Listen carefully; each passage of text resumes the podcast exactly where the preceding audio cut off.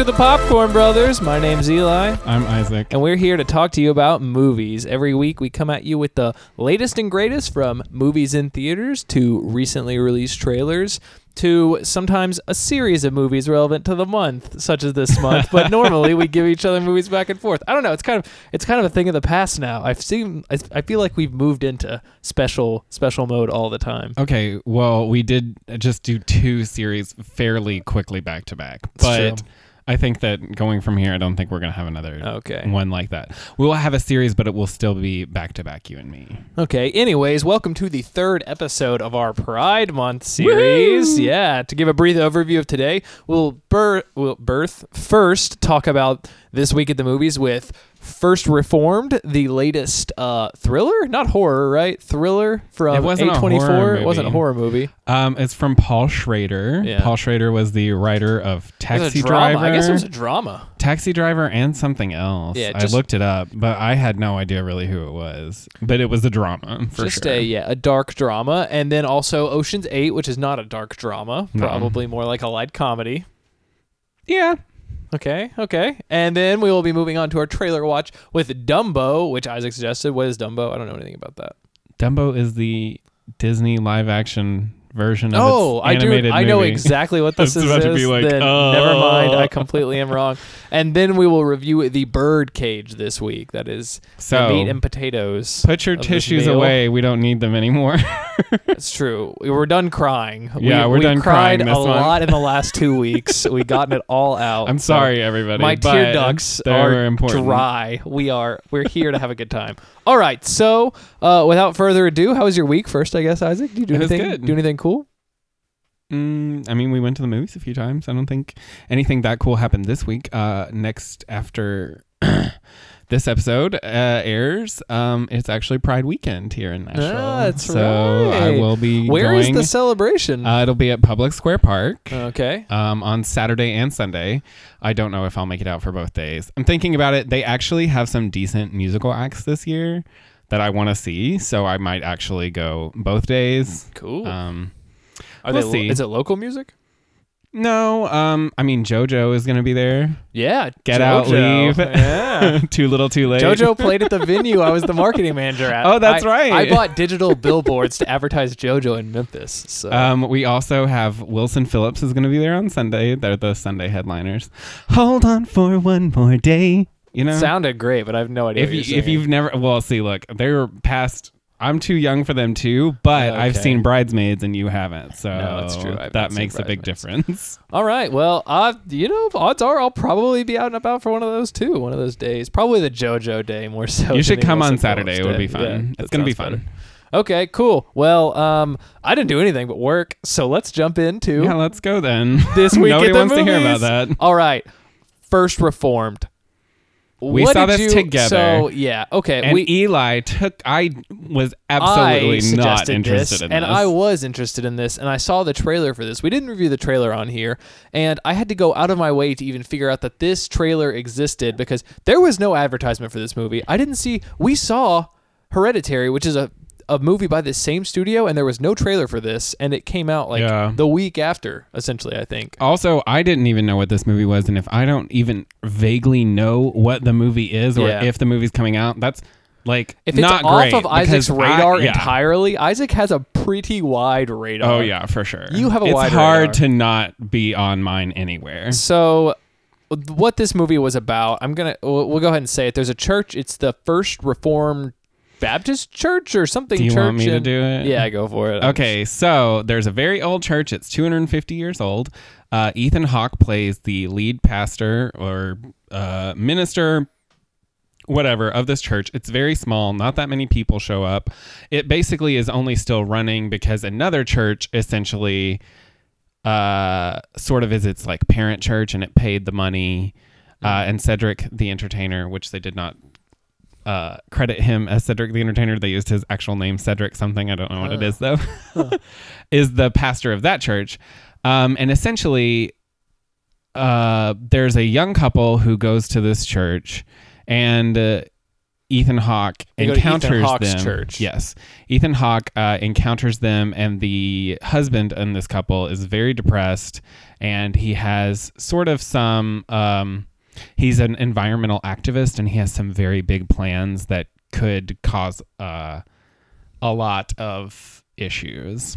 Essentially, Yeah. how far do you want to go into the plot Uh, we'll go ahead and say that also um, the wife of this couple is pregnant and the man is worried about. Yeah, yeah, the earth. So there's a long conversation at the beginning, and this is as far as we'll go realistically. yeah, I don't think we want to spoil too much. There's a long conversation between Ethan Hawke and the man uh, about whether or not the world is fit to bring a child into because of all of the environmental disasters that are caused by human effect on the earth and just and what essentially sort of is God going to forgive us Yes. for what we're doing to the earth? And Yeah. yeah, is it responsible to bring a child into the a conversation about religion into and the, the world knowing that the world could be uninhabitable basically within that child's lifetime? Yeah, if I had to sum it up in one sentence, I would say a dark conversation about religion and the environment. That would be this movie. And I think uh, yeah, and yeah, and the the way that humans are involved in both of those and Yeah. sort of the way that they've taken advantage of those or the way that they uh, relate to those Yeah. it was really good for a pretty long time. I think it was really good the whole time. I'm convinced it was good the oh, actually, time. you've talked yourself into liking it now. Yeah. Okay. Yeah. Interesting. I mean, it definitely so It's gonna have it's an a bait and switch that doesn't it doesn't Well, advertise what it's about that, essentially. Okay. yeah. Okay, I won't tell them that it's about what it's about, but It's just gonna have a very polarizing ending. That's Yes. essentially what we just It's- want to say. it's widely open to interpretation because I talked to another friend who had saw this movie and he interpreted it different than I'd interpreted it and I interpreted it differently than you had interpreted it because I think you were just upset. I don't know if you had actually like I come up with a I thought about felt the end there. I felt um I felt like this movie railed against all of the story. So you know me, and we talk about this a lot. I'm big on the story. Yeah. Does the story make sense? Does Yeah. everything that happens within the movie make sense together? And ultimately, does it complete the story in a way that it should? Mm-hmm. Which I would say that this movie does not do. And in that respect, the movie has failed me because it doesn't do that for me. yeah. But I mean, if you're looking at it from a different angle, which I think that yeah, this movie isn't about story; it's about a message. So the movie probably succeeds in the way that it wants to succeed. Does that make it a great movie? Mm, that's debatable in my book. Yeah, as far as message movies go, because it very become it comes down to a pointed message or a pointed couple of messages. I think it actually does a good job and is enjoyable to watch. But it's it's funny that you can't advertise the movie as for what it is. No, yeah, because, because no one would will go ru- see well, it. and it will ruin the it in a way. experience. Yeah. yeah. Yeah. Okay. So I think that's all I have to say about this movie. I don't suggest you should go see it. I liked it, but I don't I think wouldn't. I don't know. I don't think it's going to be showing by the time you hear this. Probably. Probably not. We Unless went to it the shows at one, one showing that was going on in at the one afternoon. o'clock in the matinee times. Yeah. So um, it had some good. It still had some strong elements to it. I think it had a, a, certainly a director's eye. For some reason, the entire movie is shot in full screen. that is interesting. It yeah. has um, one thing I noticed is that a lot of there is not a lot of camera work in the sense that the camera doesn't ever move. It's a lot of still shots. So Yeah. they plant the camera. The camera captures things that are in the frame for any given amount of time, and then the f- the shot switches again. yeah, and there and were there's no camera It was super noticeable hardly. when the camera did move, though, and they Yes. used that to particularly point out important events or thing times where things changed. Um, I think that we could see a. I think we could see some uh, awards traction for Ethan Hawke for sure too. Really? Yeah, Oh. probably. But we'll see. It does seem like the role he was meant to play. It's like it's perfect for his like style of acting. See, I don't really. I don't think I've ever seen a lot of Ethan Hawke stuff, so I don't really. I can't You comment on that. To watch. Predestination. We Oh. talked about this. It'll probably come up in this show. So, all right, uh, that's it for First Reformed. Um, I give it a thumbs up, and as far as going to see it, I say don't if you can, even if you can, which you can't. And Isaac, you say I would not. I mean, you can see it. I don't ever feel like seeing any movie is a bad idea because almost every movie can make you think in some way. I'm a very like I'll defend almost any movie to that respect. Did I enjoy this movie? No. We Would need I need some to see hard this and movie fast again? decision making here. Then the answer is Someone probably is about to spend fifteen dollars. They don't have Movie Pass. Are you going to tell them to go see this? No, I would not. Okay, that's. I would tell them to come and sit with me for five minutes, and I'll tell you why you would not like the movie. Probably. totally fair. Okay, let's move on. Ocean's Eight. I didn't see this. Isaac, what do you think? Um, I enjoyed it. It is very much exactly what you think and exactly what you have been um, sold, I guess, on, which is it is a female version of an Ocean's franchise entry. Over advertised and not totally delivering because that's what I assumed it I would kind be. of well, I kind of thought about this afterwards. I think when I left, I was underwhelmed because I don't think that the movie delivered anything more than I expected. So essentially, Hmm. what I got was exactly what I expected, and I didn't know how to feel about that. In a way, I think it has some strong points. I will say that we had talked earlier, and one thing that I said I kind of criticized was the characterization of some of the characters. Mhm. I just didn't feel like a lot of them had much of a character that was showing through. Ironically, the more that I thought about it, the small characters have more of that. Or maybe it's that certain characters are just given, even in their small little scenes, more to do.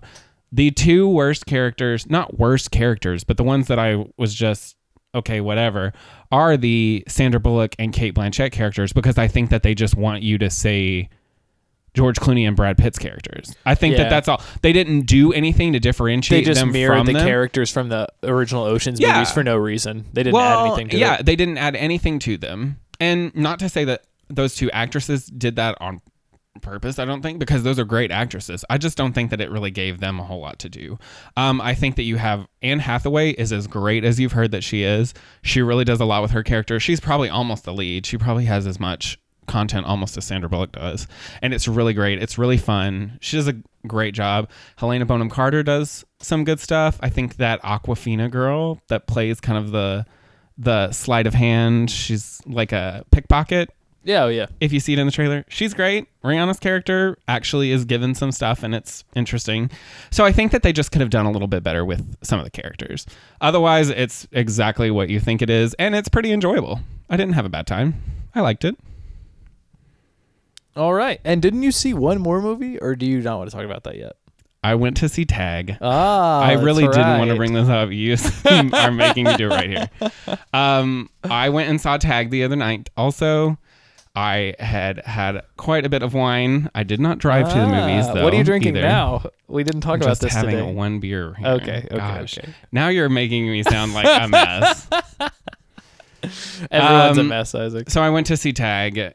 Uh, with a lot of wine in me, I really didn't think it was that funny. Actually, Yeah. it- from what I the more I the saw the part. trailer, the less I wanted to go see it. When I initially saw it, I thought it could be creative and different, but then I gathered that it probably was loose in plot or completely lacking plot and just like a bunch of improvised jokes with these comedians that probably would be very Yeah. miss. And then I kind of felt like that's what it was. and then. I I would feel that that would be okay if that was the focus, but then they have to add the whole like trying to tag what's his face into it, and I feel Jeremy like that would just yeah, I feel like that would make for a poor movie. It would just be all over the place and not that entertaining to me. It felt all over the place to me. And also, I had seen, I think I read a review somewhere where they said it was the funniest movie of the year. And the whole time. How much did they pay them to write it though? Maybe. But the whole time I was like, this is not funnier than Game Night. I'm sorry. yeah, Game Night was solid. it That's was really good. possibly my top comedy so far. Oh, yeah. year. I'm trying to think It's- of another one we've it would, seen. I mean, I've kind of been thinking about that. Like, we've seen so many movies this year, and we're going to the movies a lot more, I feel like. So I'm like trying to vaguely recall movies that were really did it for me so far. And really, Game Night is probably close to the top of the list there. yeah, that's true. Oh, and speaking of, we haven't done it this week in Netflix in a while. Coco, we you- we finally saw Coco. I didn't actually see it. I fell asleep. You didn't watch it at all. I saw I saw the first 20 minutes. Did you like it? I still It was have to. good. I need to finish it. Right? It's worth It was finishing. good. Yeah, I liked it. Okay. I mean, most Disney movies are pretty solid at least. Like I don't Yeah. feel like I wasted my time watching it. I will tell you though, it's I don't think any Pixar movie will beat Inside Out for me for a long time. I love Inside Out. Inside Out is still your top. it's I don't so think good. it. I don't think it's my top. I really enjoyed it, but I think I think the nostalgia probably of the old one still has any of the new stuff. Oh well, for me. yeah. I mean, I don't think anything that Pixar ever does will ever reach like Toy Story levels. Yeah, Toy Story I mean, to me is really Life. I put up pretty high. Well. Toy Story to me matches both the like critic, the movie critic in me, and the Yeah. like enjoyment factor for me. So to me, Toy Story is the tops. But really, Inside Out does a lot for me too. Mm-hmm. Um, I mean, Monsters Inc. is Incredibles pretty is pretty good. Incredibles is really Yeah. good. Yeah. But a lot of the ones that people love, I do not like. Which ones do people love? What are you suggesting? Well, a lot of people really like Finding Nemo, and I don't think Finding Nemo is that great. I think Finding Nemo is pretty good. I put it. I, I don't think I it's don't. great. I put it slightly below the ones I've listed though. Like Monsters Inc. and A Bug's Life and Toy Story. I really Mhm. put up high. Those are like up. the other one that people love is Up, and I hate Up. I never have seen Up. I think I. I think similar to Coco, I fell asleep early in Up, but I like, did never went back. I just Coco, I'm going back. I'm going back to Coco. people are obsessed with Up, and I'm like, Also, this isn't even that great. when I when I see Coco, I think the Dominique de Coco. De Coco. Yes, from okay. From Glorious Inglourious Basterds. Basterds, yeah. it's like what else? Margheriti. That's what he. That's what he says. Well, if we're gonna do this week at Netflix, I watched season two of Queer Eye all in one day on Season Saturday. two in one day. How many hours is that? I mean, there's eight episodes, so it's like Eight mm, hours. six hours, Six five hours. to six hours. Dang. But I just love it. It goes with Pride Month too. I've if you haven't checked out Queer Eye, it's people. really I've had good. other people suggest that to me now. More people. People talk about their family members liking it. It's it's really it's just an enjoyable like good like feel good TV show. Yeah. I mean, certainly if you're not into the sort of like makeover thing, then you probably might not enjoy it. But the Fab Five, the new Fab Five, are just so heartwarming and they're so fun and likable. And then I think that they really do a little bit of good for the people that they're making over in a way. And, you know, it's just enjoyable. Yeah. Okay. All right. All right. That's it for this, week at We've the movies and. Netflix. Man, that was good though. That was good content. That's what people want to hear. They need our. I think they do like some of that stuff too. But All right, moving on. Every week you hear sound.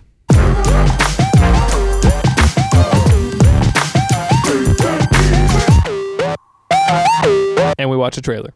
So we now have Dumbo. I was a Dumbo not realizing that this was the live action version of the animated movie Dumbo from Disney earlier. So we're going to pull it up. one. And uh, if you're driving, do not stop. Otherwise, take some time here to pause the podcast and pull up the Movie Clips Trailers channel on YouTube and check out the Dumbo teaser trailer number one coming out 2019, it says.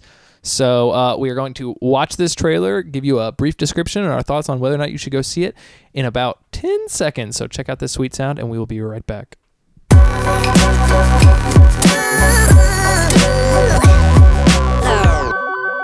Welcome back. We just watched the trailer, teaser trailer number one for the new Disney Dumbo movie, live action. Mhm. directed by Tim Burton. Directed by Tim Burton, starring Colin Farrell and Eva Danny Green. DeVito. Oh, okay. Eva Green. mm-hmm. Yeah, Danny DeVito not starring. I guess starring. He He's was in, it, for a second. He, wa- he, He was in it as much as clip. Eva Green was, probably. Okay. Okay, fair. Yeah. And some children we and don't some know. children. No idea who they are. They just they look like children. Um, what did you see, Isaac? Um, I saw a. So certainly the A circus. the one. next entry in. Oh, I was thought you meant Oh. like metaphorically. Oh, or sure, like no. beyond the trailer. Okay. Yeah. I saw the that. next entry in the Disney converts all of their animated movies into live action movies so they can take more of your money. Mm, yes, true. but maybe with a s- s- with an interesting kind of different viewpoint to it hopefully because it's sort clearly it's straying from the original Dumbo movie adding new characters I don't think that these I don't think that Dumbo is going to talk so No, that really makes the like story it. about the char- Dumbos humans. and the way that the humans are Yeah. around Yep. Dumbo. So mm-hmm. that's interesting. And then we know Tim Burton has a certain directorial flair of his own. So It actually kind of looks calm compared to most times when I think about Tim Burton. yeah, I feel like it's toned down to an extent. it's more uh, Big Fish than it is yes, Sweeney Todd or which is good. I think that's um, good. I, Willy Wonka. I'm glad they didn't let the man go all out and destroy this with his over the top. I think aesthetic. that well, I think that we're seeing here. So certainly, a lot of people see these Disney movies as they're being converted. Um, some people I've read prefer that they stick closer to the or- original movie, like Yeah. Beauty and the Beast, which is almost, I mean, Exactly. shot for basically. shots, I mean, script and everything is very similar versus like I would prefer that they were just different enough so that it's not the same movie. I don't want you to make the same movie just with people instead of it being a cartoon and sell me another movie ticket to it. That's not what I like want Yeah. Mm-hmm. Disney to be doing, which is why I can appreciate the fact that the Dumbo looks a little different. The fact that I read so we talked at one point I think about Mulan and how Mulan was gonna get Yeah, the we haven't same talked about it on here, but Mulan has been heavily delayed, right? Yes, because I think people want Mulan to be a transfer of the animated movie, which to me, no, I don't want you to do that. I want you to make Mulan like a kung fu movie almost. Don't add the songs, make it straightforward like an action movie because that would be super cool. But some I definitely read an article where they were like Mulan needs to be exactly like the animated movie and I'm like no, you can watch the animated movie What was their argument for why it should be like the animated movie? because they uh, allege that all these parts of I guess because Mulan's really good to them and Mulan is good, but so their personal opinion of the original I being good means that they should remake the movie. well, and they wanted to include the music, and I'm like, the the, music doesn't make any. If you're doing a live action movie which is about war and a woman who cross dresses as a man to save her family, that really doesn't scream that it needs to have a lot of songs in it. if Best it's part not of animated. Mulan was the action by far. It's it's what always struck me as what made it good. Was it that cool action? I mean, it has a couple of decent songs, but yeah, it's that. Yeah. it's a great story. Like it's a great story about a woman who sacrifices everything and really, you know, saves her country. That's what's cool about it. So Yeah. make it a cool action movie. Yeah.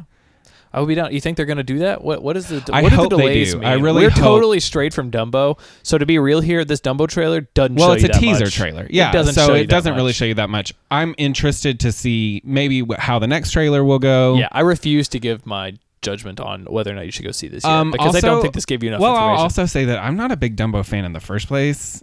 Um, s- I've seen the movie. I've of course seen the movie, but I wasn't a huge fan when we were kids. So, um, I don't have any particular affinity for the fact I want to see this just because it's Dumbo. yeah, I saw it at some point. I remember the super trippy part of Dumbo. I'm sure there'll be a super trippy They part. did in show a small yes portion of that, so, I'm sure they'll they're going to keep. I think that this one is going to keep most of the.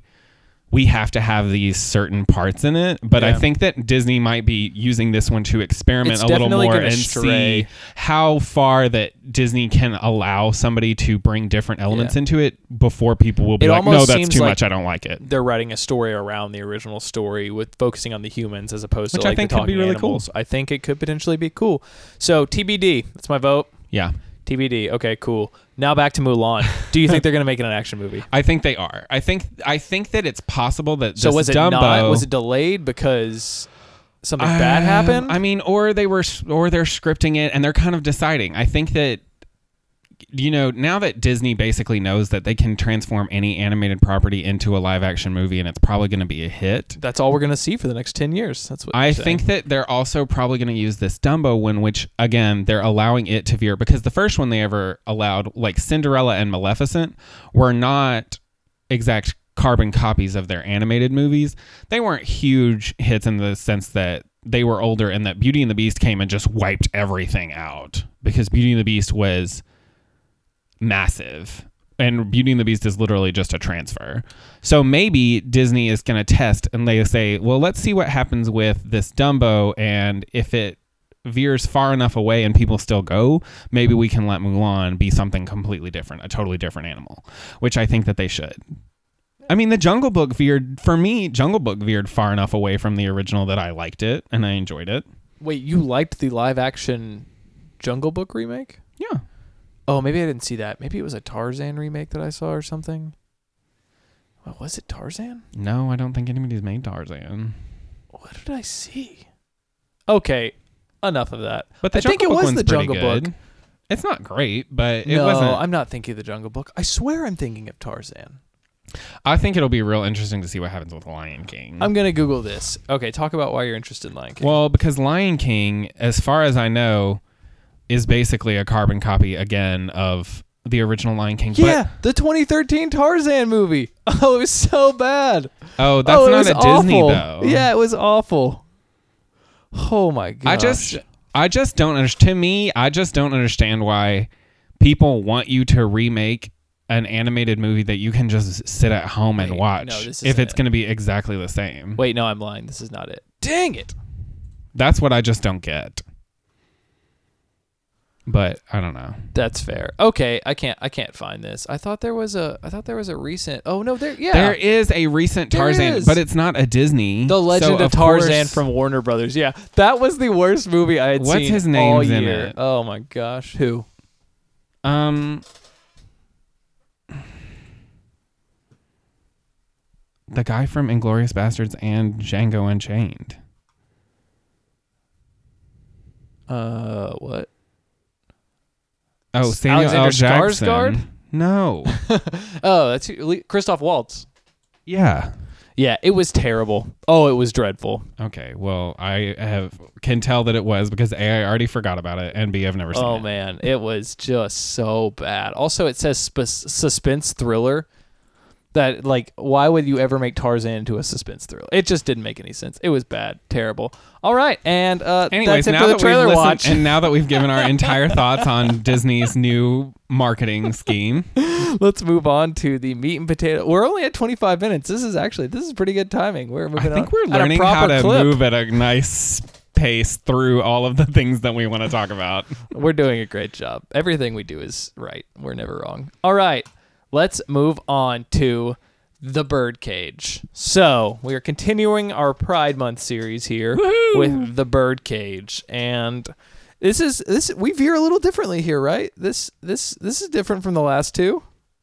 I picked them all for a specific purpose. Do you want to hear what it Oh. Yeah. Okay. Are you gonna save it for the end, or does No. that come now? All right. It's gonna come. I mean, All right. Give I us the intro. for all of these. For every one of these Pride Month movies, I picked a specific sort of a part of the gay community or Yes. some something like that. So Okay. the first time we sort of had like a. It was sort of the love story one. Also, Brokeback Mountain is so iconic that how could you not kind Yes. of do it? It's such a. It was such a big deal. Everyone knows of that movie for some reason. So then I had Milk to give us a little LGBTQ history.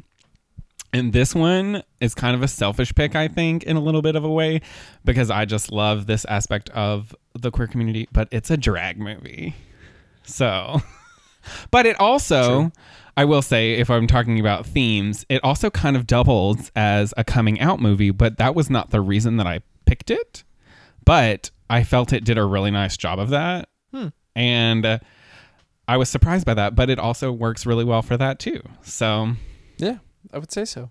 so that was why this one was picked. All right, nice. Um, it is a comedy, and to and it's preface based that, on a theater. Play? oh yes, um, so it's a French play from 1973 called I, from well, '73. 1973. Yeah, and I'm about to butcher this, but oh, okay. La Cage aux Folles. Oh, that sounds really good. I'm pretty sure. the couch waffle. no, it literally means the bird cage also. Oh. Which, by the way, when I was in Paris, we drove by the actual La Cage aux Folles. Did you take a uh, picture? Club. Yeah, I took a picture Ah, of it. Nice. So that is the club that was It's a the birdcage, not in South Beach, but in Yes, France. I'm pretty in sure. '73. And uh, the play follows essentially the same story that the Birdcage does, so we'll get into that. Um, it was also so first it was a play in 1973 in France, then it was made into a French movie in '78. Um, at some point, it was made into a Broadway musical. Harvey Fierstein, I'm pretty sure, which is um, he's a really big theater guy. Uh, turned it into a musical, and then it was made into a movie. All right. So that's sort of the background. I don't have a ton on the background of this movie. That's a lot of Um, background, more than we give for most movies. I did want to talk a little bit about. So the movie is uh, written by Elaine May and it's directed by Mike Nichols. Um, Mike Nichols directed The Graduate, and he's a pretty, Uh-huh. pretty decent. Um, he's a good director, and he's pretty well known, certainly within like the Academy structure sort of thing. This is Um, good. I didn't. I didn't think yeah, the there's not- added yeah, anything. no. but it did what it was supposed to. Well, yeah, exactly. Um, I did just want to say though that Elaine May and Mike Nichols had apparently been like a performance comedy team at some point. I just this was on Wikipedia and I didn't know that and I thought that was kind of cool. Then after they stopped performing together, they frequently collaborated. So she wrote several scripts that he ended up directing and things like that. So I thought that was really nice and cute. I liked that. Okay, good. Um so to preface this too, I always find comedy so hard to talk about on the podcast, and I think we've. If you look back on what we've done, we don't pick a lot of comedies just because it's hard to talk about a comedy because you don't want to just tell the jokes that they tell in the movie. A lot of the entertainment is based on humor, and you can't uh, really actually There's not a lot it. to Yeah. discuss. Like there, I mean, there are. I'm sure there are comedies that we could pick if we had to narrow it down to like what comedies were the most impactful for reasons. We could do that, but it's hard. you it's hard to talk about comedy and convey why it's funny without Yeah. just telling the joke and without people actually having seen the movie and be like, "Oh yeah, I Yes. know what that is."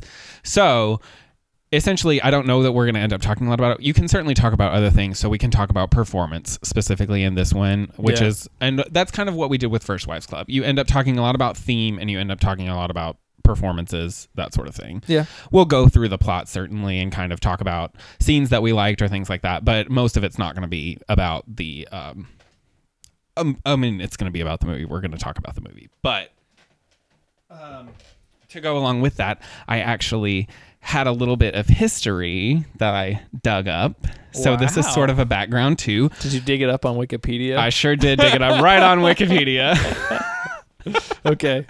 So essentially, just because I picked this movie because it's a drag movie, I'm a big fan of drag. A lot of people in the queer community are big fans of drag too. So I just wanted to give a little bit of history for people who may be a little unfamiliar with what drag is and um, why, how, it, where it came from, and that sort of thing. So we're just going to run through these Wikipedia points real quick. I sure did get all this inf- information from Wikipedia. And certainly, once again, I do not proclaim to be any sort of historian on anything. So if this is wrong, like, sorry about it. I just got it from Wikipedia. Um, so do you, have you ever have you ever seen a drag queen before in real life? Have I ever seen a drag queen before in real life? Maybe not. Not. go I can't think of one specifically no. situation that I would have on purpose. I've never been to a drag event, so no. sure. Realistically, You've never been to a club where they do a drag show, a drag event. I don't. I don't think so. I don't think so. which is fine. Um, most people probably haven't, but everybody has been um, exposed to drag at some point because I will go through the list of movies that are actually drag themed to some extent, and almost everybody will have some sort of movie, just like Mrs. Doubtfire, that they have seen that involves drag. Um, so essentially, a drag queen is a person that usually dresses in hyper feminized or gender non-conforming clothing and often acts with exaggerated femininity and in feminine gender roles for the purpose of entertainment. So it's basically most of the time it has to do with cross-dressing. It's a man who dresses up like a woman. There are such things as drag kings too, which are women who dress up like men. Um, but I mean, it's essentially entertainment. And to also clarify, this is very different from people who identify as trans. So if you are a drag queen, if you watch RuPaul's Drag Race, which I'm a huge fan of RuPaul's Drag Race, certainly. Everyone on RuPaul's Drag Race, typically, there have been a couple of exceptions for contestants. Most of those people identify as a man and they are just putting on a performance. They have an alter ego, so to say, which is completely different from a person who identifies as a woman and ultimately a trans person might identify as not the um, gender or sex that they were born with and they identify as a different one. So just to clarify that too. When we're talking about a drag Well queen, said. we're talking about a man who dressed up like a woman Yes. for entertainment purposes Mhm. exclusively. So, to trace where this came from, certainly everybody kind of knows that in Europe, and certainly during Shakespeare's time, um, women were not allowed to perform in theater. So Everyone we know that everybody was cross dressing. That's exactly right. All of the female roles were played by men. Um, and then in the late 1800s to the mid 1900s in Europe, pantomime dames became a popular form of female impersonation. So, this is sort of the first era of female impersonation that uses comedy as part of the performance, which most of the time drag does come from a, a place of comedy, as opposed to the serious Shakespearean tragedies, Italian operas, that sort of thing when men were dressing up like women just because women pretty much weren't allowed to perform. Um, so development of the drag queen in the United States started with the development of the blackface minstrel shows. So that sort of grew out of um, that whole era, and they there were quote wench players, which were used by uh, white men to mock and oppress women and African Americans. So it's part of the um, minstrel shows, and then the broad comedic stylings of the minstrel, minstrel show helped develop vaudeville shows of the late 1800s and early 1900s. So the wench players sort of became these prima donnas. It was more elegant and more refined, but it was essentially still making fun of women, men dressing up as women and making and getting humor out of that. Um, at some point, there were famous female impersonators. Um, one of them's name was Julian Eltinge, and he actually performed on the Broadway stage as a woman. Um, and so during this time, it was mostly straight white men who were dressing up like women, um, sort of female impersonation. But eventually, it started being connected to uh, sex work and homosexuality. So that so the um, sort of prima donna era and men dressing up as women in vaudeville declined.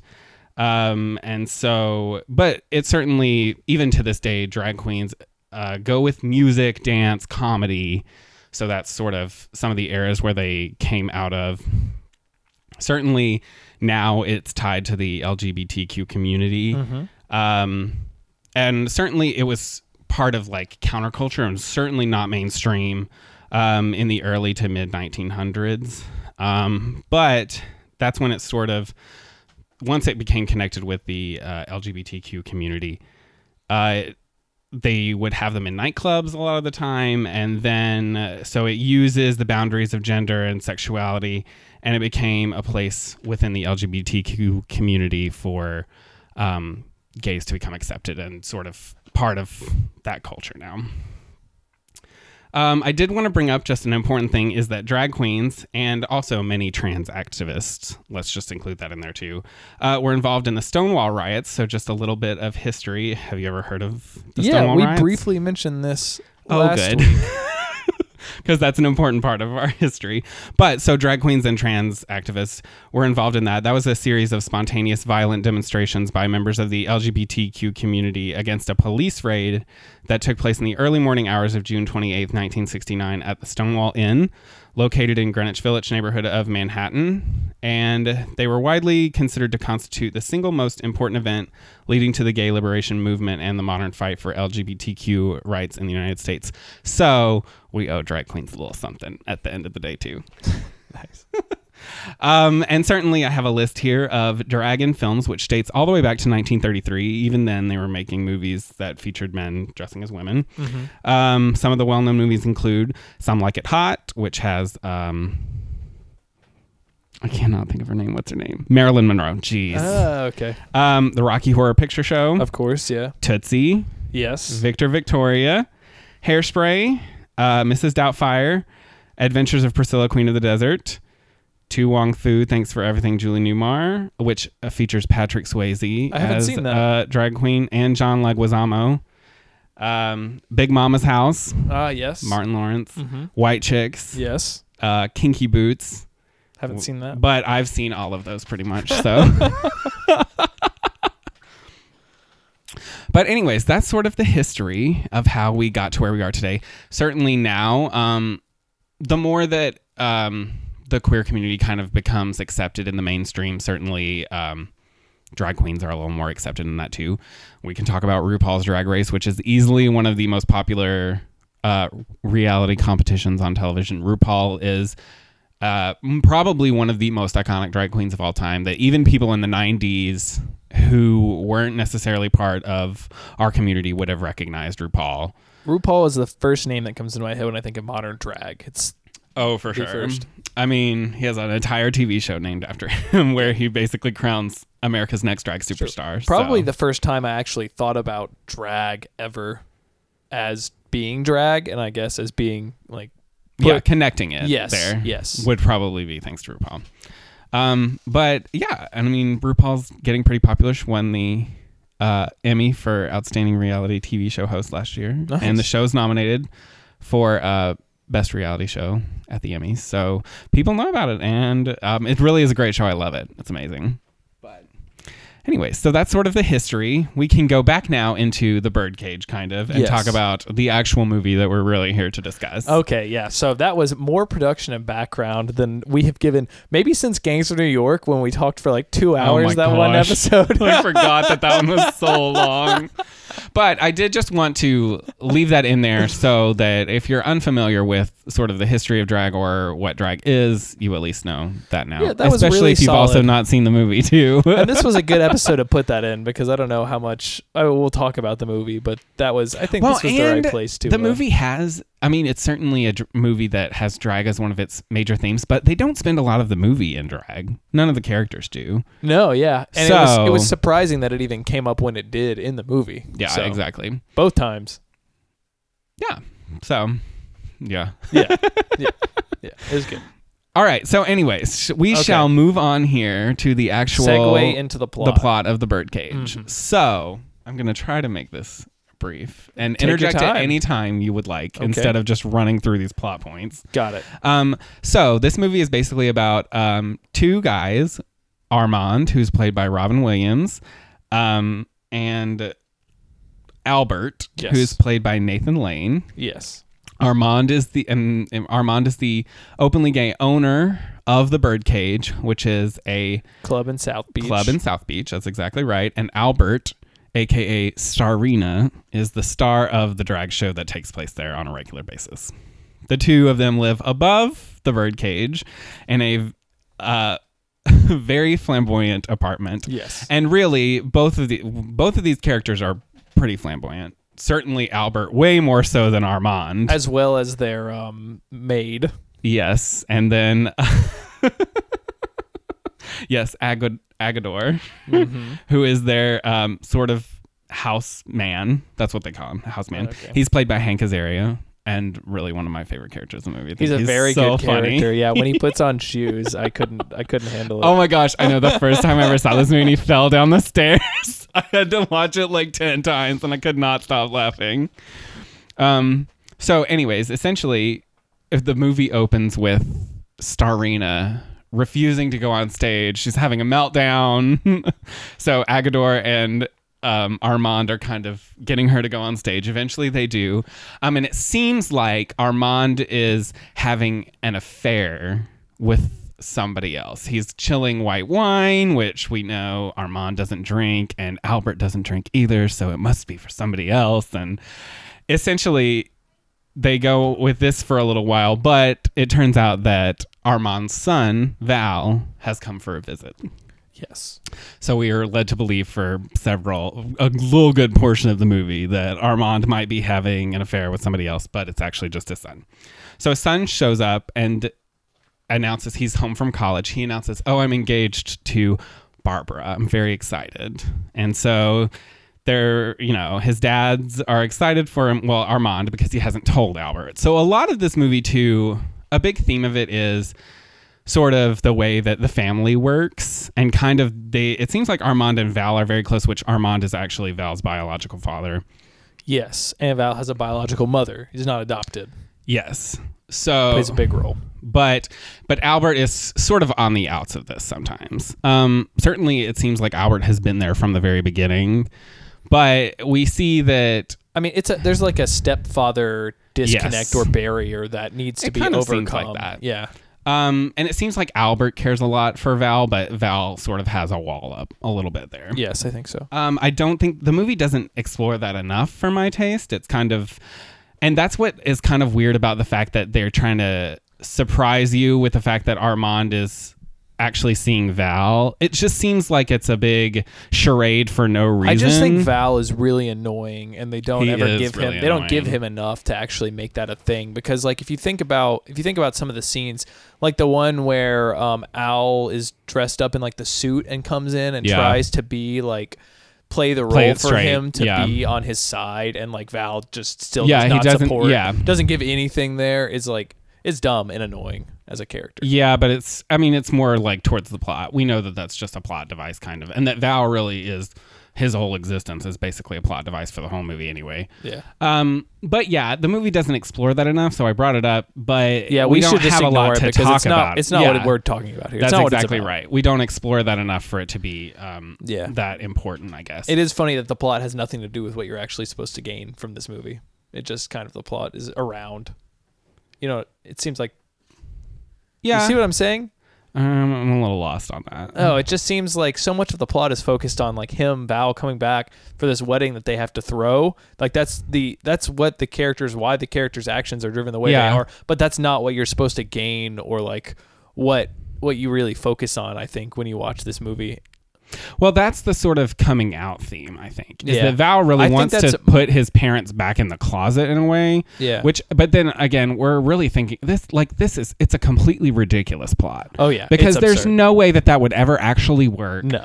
That there's no way, and essentially we haven't even gotten to this yet, but it's because Val's fiance Barbara is the daughter of a senator who is the co-founder of this coalition for moral justice, very conservative, uh, you know, upper class white folks. Yeah. Um, but who certainly would not accept Yeah, they're afraid yeah they're i mean val and barbara are afraid that they won't get her father's blessing so that they can get married essentially Yes. so in the middle of this her father who's a senator is embroiled in this big political scandal. So he, he is trying to escape from that and at the same time she wants his blessing. So they come up with this plan for him to escape from their home to go to south beach to meet Val's parents, quote unquote, because South Beach, the old Jewish neighborhood, mostly sand.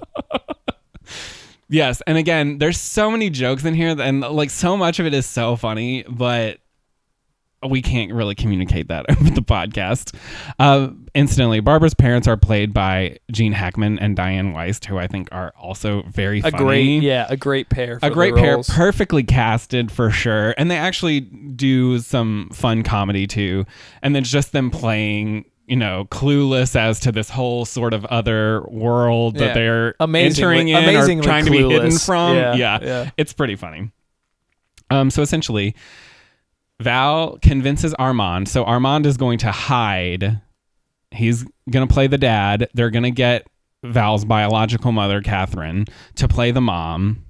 And then um, her Barbara's parents are going to come down for a visit. So Val gets Armand to completely redo their whole house. Essentially, they try to turn it into like a monastery. yeah, basically. They try to shove Albert completely out of the way.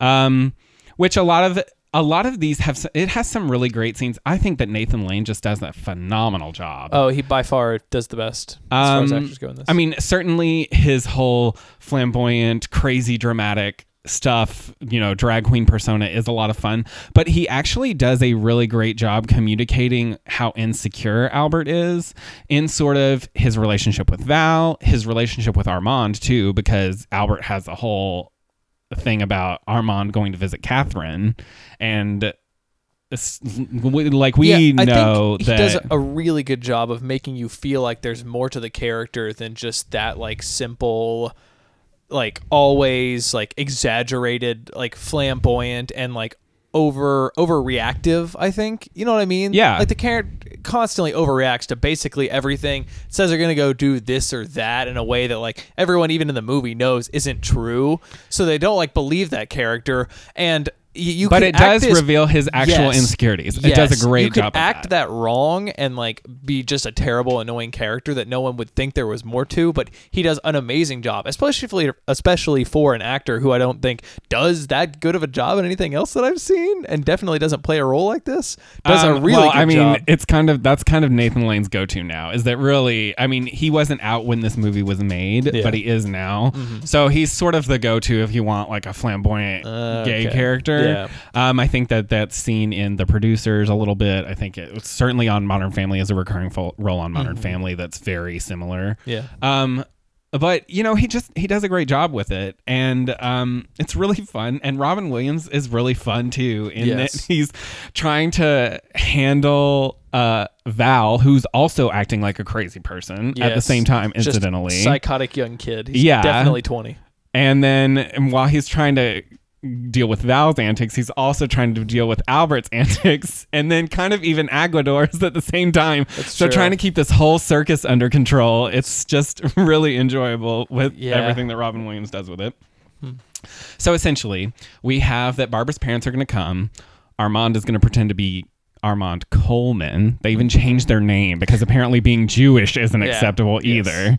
So they Coleman come with a D. well, it depends. It depends on what country you're in.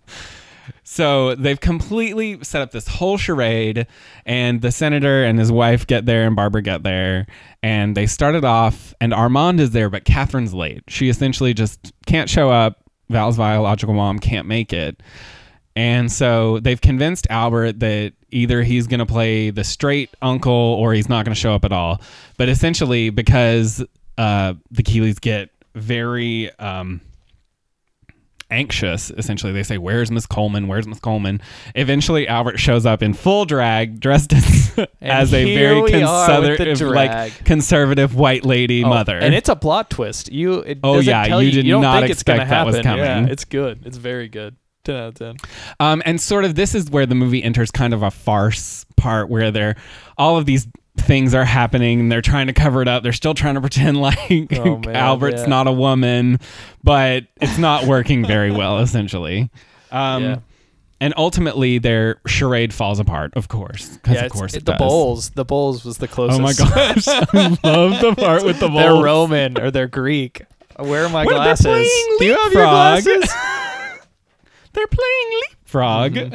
Anyways, it all comes apart. Catherine shows up. Albert's wig falls off, and essentially Val basically says, "You know, the jig is up." So he confesses all this stuff, um, and it's kind of funny because uh, the Gene Hackman character, Senator Keeley, has kind of this weird like crush on yes. on yeah. Val's mom, quote unquote, Yeah. which is really Albert, which is even funnier because he doesn't realize that it's a man. I totally I sensed that was going to happen. As soon as it came up, I sensed that Gene Hackman's character was going to do that because it, it just makes sense for the comedy. And um, that's really funny. And even when like he really just has no comprehension, essentially, of what's happened here, but ultimately. They sort of help him out because the paparazzi has followed him all the way here. They're basically going to Yeah, the driver, the hilarious, Oh like they can't tell that their driver is paying off every paparazzi person to be like, "Where are you going? Here's some cash." Like, all right, we're going down here. Yes. Um, so essentially, they're about to be caught by the paparazzi, but Armand and Albert and Val come up with this great plan to sneak them out of the apartment so that the so that they can escape and not be seen by the paparazzi. My gosh! Oh my goodness. Um, so what do they do? Of course, they dress everyone up in drag and parade them through. To "We Are Family," right? It's "We Are Family," which is Yep. like the theme of the the theme song for the whole movie. Yeah, exactly. So they parade them through the club. Gene Hackman in full drag so that nobody. Mm-hmm. can recognize him. They walk right past the paparazzi. They drive away, and then Val and Barbara get married, and everybody lives happily ever after. It's true, and the credits are rolling before you even see that. Yeah, That's you my had a one big issue with complaint for this, this I movie is that they just like they just like end it, and then there's a scene that you would want to see before the movie was over, and there's credits on top of it that are rolling. But it's such an epilogue. Like, you know they're going to get Oh, married. okay. So it, to me, it's not that egregious. But The more I think of it as like a theater piece converted to a movie, the more it makes sense. Why oh, it you can definitely tell Yeah, that this is for sure something that. I'm sure you wouldn't be surprised to see was basically done on a stage and done pretty easily I mean, on a stage. yeah, it seems almost like Shakespearean in content and like the way things act out and how characters are. Mm-hmm. In my opinion, it just does. Like the more I think about it, the more it seems like classic theater, like that. Oh yeah, and it's very much it has very farcical elements to it too. Yes. So like a comedy from the stage, you can totally get that. Yeah. Um but I mean that's basically the plot points. Yeah, what that was what a were very some good of your plot go summary. through some of your favorite scenes just so that Some of my or favorite, maybe your scenes- quotes, maybe your favorite quotes Well, if I you brought can come up, up I with brought them. up some of the good ones during the plot when I wanted of to course when interject what I Agador really falls liked. on the stairs yes, is hilarious. Yes, all of that stuff. Um, it's been a minute. I wish I had gone back through and wrote them down. Agador to me is just so funny all the time, even with his little like him trying to calm Albert down and doing almost a better job of it than Armand does. And Yeah. when he's like, "Oh, here, I'll give you some of these pills," and then Armand's like, "What pills are you giving him?" And he says, "It's just an aspirin with the A and the S scraped off." Yeah, which Hank Azaria really does funny. a he, he does which we I think most people know Hank Azaria for his voice acting. Kind of he does all kinds of different voices. But he does a great job in here, which Mm-hmm. I also kind of looked at because I wondered of course, we're talking about a movie that was made 20 years ago. So casting that role, I think, of somebody who's supposed to be like Latin American, I was like, I don't know if they could get away with ha- casting Hank Azaria. But I did a little research on Hank Azaria. He is Greek and Jewish and Spanish. So. I think that we're I think we're okay there, kind of. Wow. Yeah, I had no idea. but Um, he's super funny. Yeah, I. Oh, okay. So the best scene in the movie. I can't believe I. Are you talking about the just- walking scene?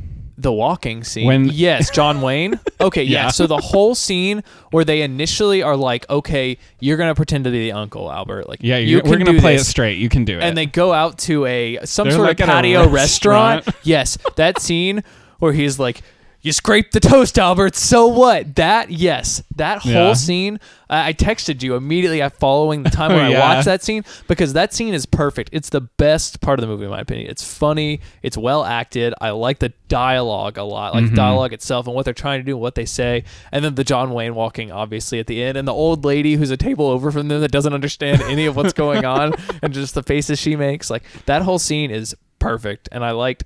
I just like the setting they're in too. I feel like it plays really well. And then obviously. It was heartwarming whenever he um they signed the um what what is that document that they signed where Albert owns half of the oh yeah. yeah, that little scene at the end where he finally like catches up with him and they have like a real conversation about how they're Mhm. feeling. That's good. I felt like that was necessary, and I felt like Oh, it was yeah. done tastefully too, in a way that didn't bother me, which I felt like it was going to bother too me. like yes. out of it Yeah. was like not too overt, yeah. yes. Um, Um, I love any scene. Quite frankly, all of Nathan Lane is just Yeah. it's giving me the most life possible during Yeah. the whole Ooh, thing. I really liked it when um they were all at dinner and they were playing the piano and singing.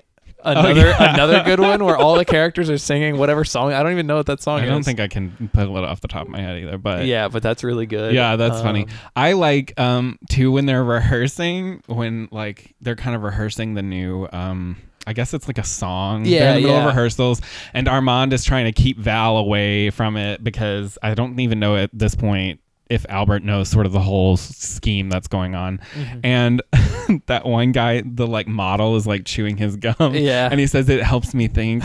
And Albert says, "Honey, you're wasting your gum."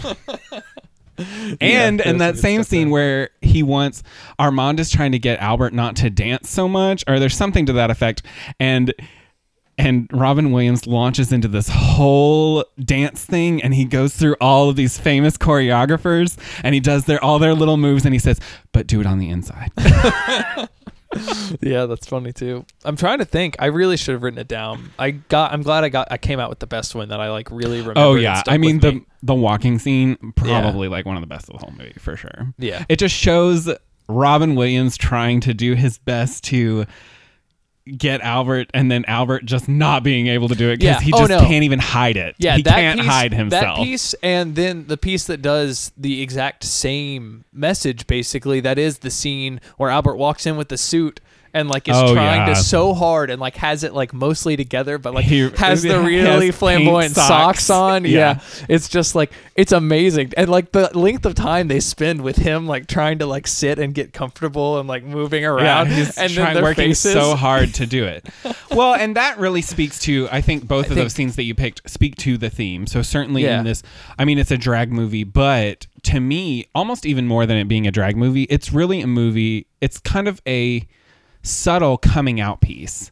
So Yeah. most of the time we like a coming out movie when people first sort of announce that they're gay is usually I mean most of the time if we see them nowadays it's sort of like Love Simon where Love Simon is a teenager who's realizing he's having feelings for other guys he's a guy but this movie is coming out kind of in a weird way because the characters are already out and Yeah. they're mm-hmm. open about it all the time but this one situation has sort of forced them to try to play it straight and go back into the closet almost but really, of course, we know that at the end of the day, the message is that you should be out, that you should be proud, that you should be happy to be who you are, and to let people know that, and that everyone should be accepted for who they are Yes. at the end of the day. Yeah.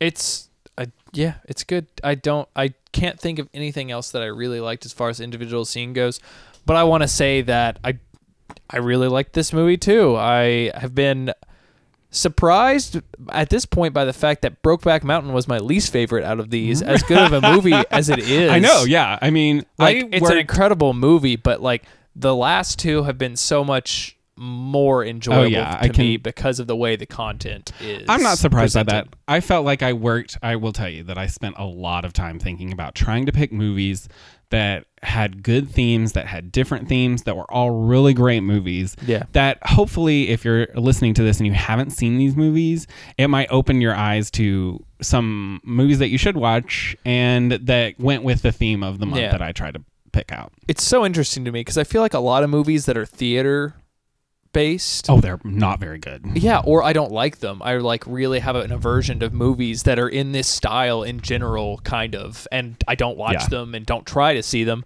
And I didn't have that preconception going in, Mhm. so I think that allowed me to watch it from an unbiased perspective, which I think was good in this situation because I might have. I'm worried that I might have written it off had I known that because of other movies that have done this kind of thing before. Well, I will say, just to go through this really quickly, theater is hard. I think it's very hard to convert, especially a play, into a successful movie because really you're talking about very few settings. You're talking about lots of dialogue and talking between characters and a lot of character stuff.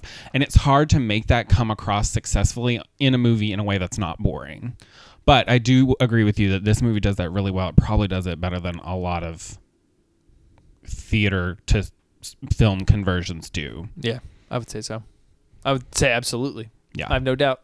And uh, is there anything else that you would like to add before we get to final judgments? no, I think we I, I hit everything. Yeah, there. I think that was a really good overview. I absolutely think everyone should go see this movie. I think this movie is good for anyone, even if if you're trying to present the, present this to someone who may not even be that comfortable or desire to watch LGBT movies for the first time, LGBTQ, whatever. Mm-hmm. Yes, this is. I think this is a great first one. I think. Yeah, I think totally seeing Robin Williams and, and- Nathan Lane do it is on a. It's totally different from any other movie that I've seen that covers the topic. And it was, I mean, actually, this movie came out in the mid 90s and was very successful, too. Yeah. I mean, people went and saw it. It was number one at the box office for like three weekends in a row. So it's not that people didn't see this movie or that this is sort of a hidden movie. It's always been out there. But, you know, I just think that, and maybe people from our generation haven't seen it, but I have a, a lot of admiration for this movie and several other movies that came out during this time Yeah, that are drag movies that are really great. I absolutely agree. I didn't make you watch To Wong Foo. Thanks for everything, Julie Newmar, because I don't think you would have appreciated it as much as this one. But it's really good too. Patrick Swayze Is it a little and more? Wesley is it a little more intense than this one? No, I just don't think. I think that the message is a little garbled in that Oh, okay. I just don't think it does as good of a job with the messages. Um, Yeah, so it's more so like a visual thing, just about the culture, it's as just opposed it's to. fun and campy. Yeah. It's not really like this movie is those things, but it just does it better. But I love To Wong Foo. Thanks for everything, Yeah. Julie Newmar too. Yeah, I just felt like everything fun and campy about this was done in a way that was like subtle and tasteful. Yes, And it's just it crazy that absolutely you can is. do it so well because those two things are inherently It's hard to opposites do, yeah. almost. And they like they combine them so perfectly. And I I mean, I liked everyone who acted in it except for the son. Their son Val was Oh, the gosh, worst. yeah. I We hate know that he's kid. annoying. A young Bradley Cooper lookalike that I never want to see again. and I just yeah. Nine and a half out of ten, easily. I don't have very many issues with this movie, if any. Awesome. Yeah. Well, we already know it was one of my favorites. So Yeah. All right. I I mean, did I give a nine and a half to Milk? I think I did, or a nine. I might have given it was given it pretty a up there too. Yeah. I think. I think I like this better than. mm, I don't know if I like this. I like this better than Milk, You do? and it's more fun to watch certainly than Brokeback Mountain is. Yeah. Brokeback Mountain also. It's just slow. It was just slow at times, Yeah. and that that really killed That's it fair for me. too. Totally. It's just like, I mean, and it's dark. yeah. It's also dark. It's there's you, yeah all that. Okay. Well, that's, That's all it? I got. Yeah. All right. Thank you for joining us. You can Join us next week for the final, I believe, final, Yep, yes, is the last episode of our Pride Month series with The Kids Are All Right. So um, this goes up. I guess this weekend will be most of the Pride celebrations, right? Around cities, or is that just a Um, national Some of them, thing? have- it's been every. I mean, all It different weekends. It just depends on the city. Okay. But all we all this month, people have had their pride. So if you haven't gone out, go out and celebrate. Look at what your city is doing this weekend because it's probably dope. We will be out this weekend in Nashville. So hey, come say hi to us. We're like celebrities, so it's cool. Um, yeah, we'll be seeing the kids are all right next week. So check that one out in advance so you can hear us talk about it all. And then um, you can find us online on Facebook and Twitter at PBMC Podcast, and uh, you can email us at PBMC pbmcpodcast at gmail.com and check out our website at popcornbrothersmovieclub.com review us on itunes or stitcher or wherever you listen to podcasts and uh, yeah thanks for listening that'll wrap it up this week and as we say at the end of every episode isaac what am I supposed to say? i'm just it's just a Oh. lead in I'm Isaac. i'm eli What? Is that what the club